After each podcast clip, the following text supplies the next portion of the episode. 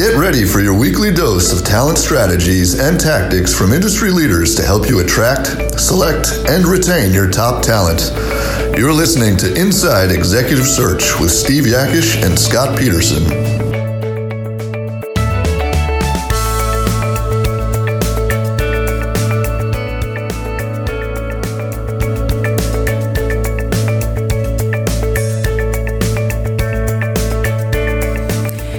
Welcome to the Inside Executive Search Podcast. My name is Steve Yakish, and this podcast is for business owners, board members, and executives seeking strategies and tactics to attract, select, and retain the very best. If you're not feeling 100% confident that you have a plan to attract the very best, keep listening. This podcast will help you get there. That said, I'd like to introduce the ever smart, loving, and kind Scott Peterson. Wow, you're getting every week. They're get, you're getting more and more descriptive of uh, your your your description of me. So well, very nice. pretty good because I'm battling the cold today. So you got to bear with me here. Well, this will be a good day because we get to do a little bit less talking because exactly. we do have a special guest today. The show must go on. Yes. All right. Well, you want to introduce our uh, our second guest to our podcast? I would love to do that. So, second guest um, is Chris Dartis. He leads uh, the human resource practice uh, for Versique. Um, Chris is a veteran in that space of human resources and talent management and is going to bring a lot of insights today um, on how we can help bridge that gap to a great hire. Yeah, and as we said, uh, well, welcome, Chris. Sorry, I stepped on your Thanks. touchdown. No, thank you, guys. I appreciate it. I'm excited to be here. Uh, I know that you guys have done a number of these, and they're well received. So um, I'm flattered that you asked. Awesome. Well, last week, um, I'm sure you listened to the podcast, Chris. Um, we introduced um, the concept, which makes it a lot of sense, is you know if you have that critical hire, you know, let's say your CFO, your head of human resources, your chief marketing officer, whatever it may be, uh, surprises you and leaves your organization. Um, we encouraged our listeners last week to make sure just to slow down, run a good process because that's an impactful hire and don't just settle and go out there and get great. And sometimes that takes a little bit longer, as you know, Chris. Mm-hmm. Um, but we wanted to bring the listeners in to and educate them about how can you bring an interim solution in while you slow down and you do your recruiting process the right way to get that great hire. And you obviously have a, a, tremendous amount of expertise on that, so we wanted to, to pick your brain. Yeah, that's great. Uh, we do see a lot of our clients uh, w- when the need does arise and they call us.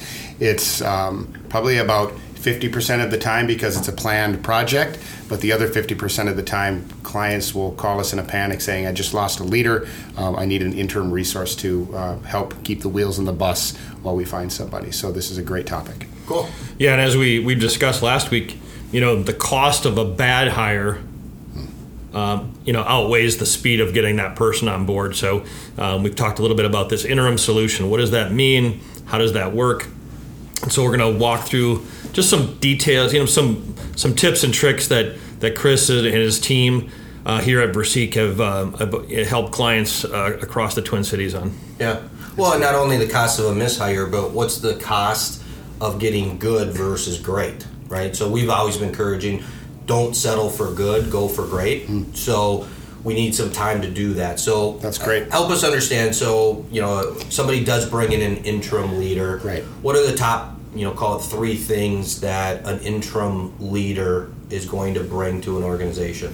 Uh, well, I, I, think number one is that interim leader who will, will come in will ease your mind a little bit simply because they are going to be stepping in with experience. Uh, within the position, possibly even within the industry. But number one, they're going to uh, allow you to get a better look at what you need full time in the role when you make the hire. They're going to come in and they're going to assess the position and they're probably going to assess the team that's underneath that position. Sure. So, as uh, we've heard of some of our consultants uh, helping to craft a new job description for the leaders within the organization to make the position uh, even that much better once you make the perm hire. Yeah, and I, I've seen it where that leader that unexpectedly left your organization had been in the role for seven years. Well, the job description they hired for seven years ago, more than likely, assuming your company's growing, mm-hmm. scaling, uh, becoming more sophisticated, they need a different type of individual. So you're saying your consultants can help shape that. Yeah, absolutely. And the consultants, number two, I think what the consultants can bring is a level of expertise that you may or may not have had in the role. Uh, when clients reach out to us, our our first question to them is, um, what were you missing in the role in your mind? What would you like to amp up a little bit? Um, and from a skill set perspective, and we can generally find that pretty quickly within the Twin Cities area. Okay. How do you how do you respond, Chris, to a to a client that really has that need, but pushes back and say, you know, they're they're not an employee of our company, they don't know us. How are they going to be how are they going to be effective in this job when they have never not been here? How can they come in and assess my company or my team? Sure, and, and you know what?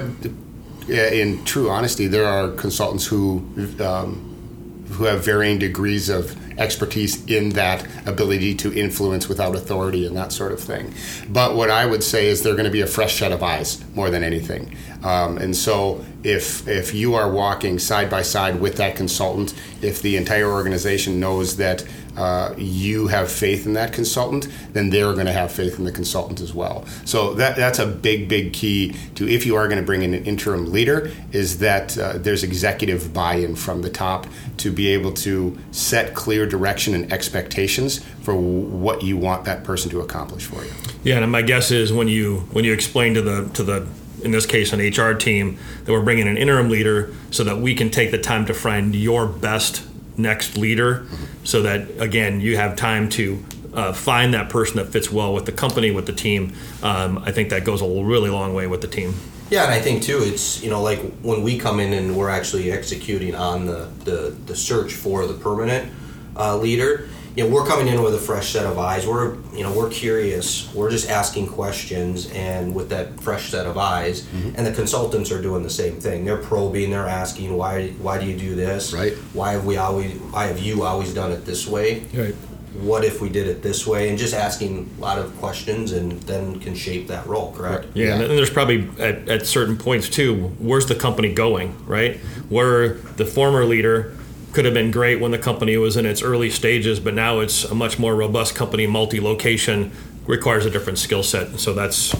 Yeah. i guess is another way to, to look at it Right, I agree. And um, the third thing we were just talking about it, I think that, that interim leaders can do for you when they come in is um, they can keep that team on track. They can keep the day to day moving, so you don't have to worry about it. As a leader, you can focus on hiring the best person.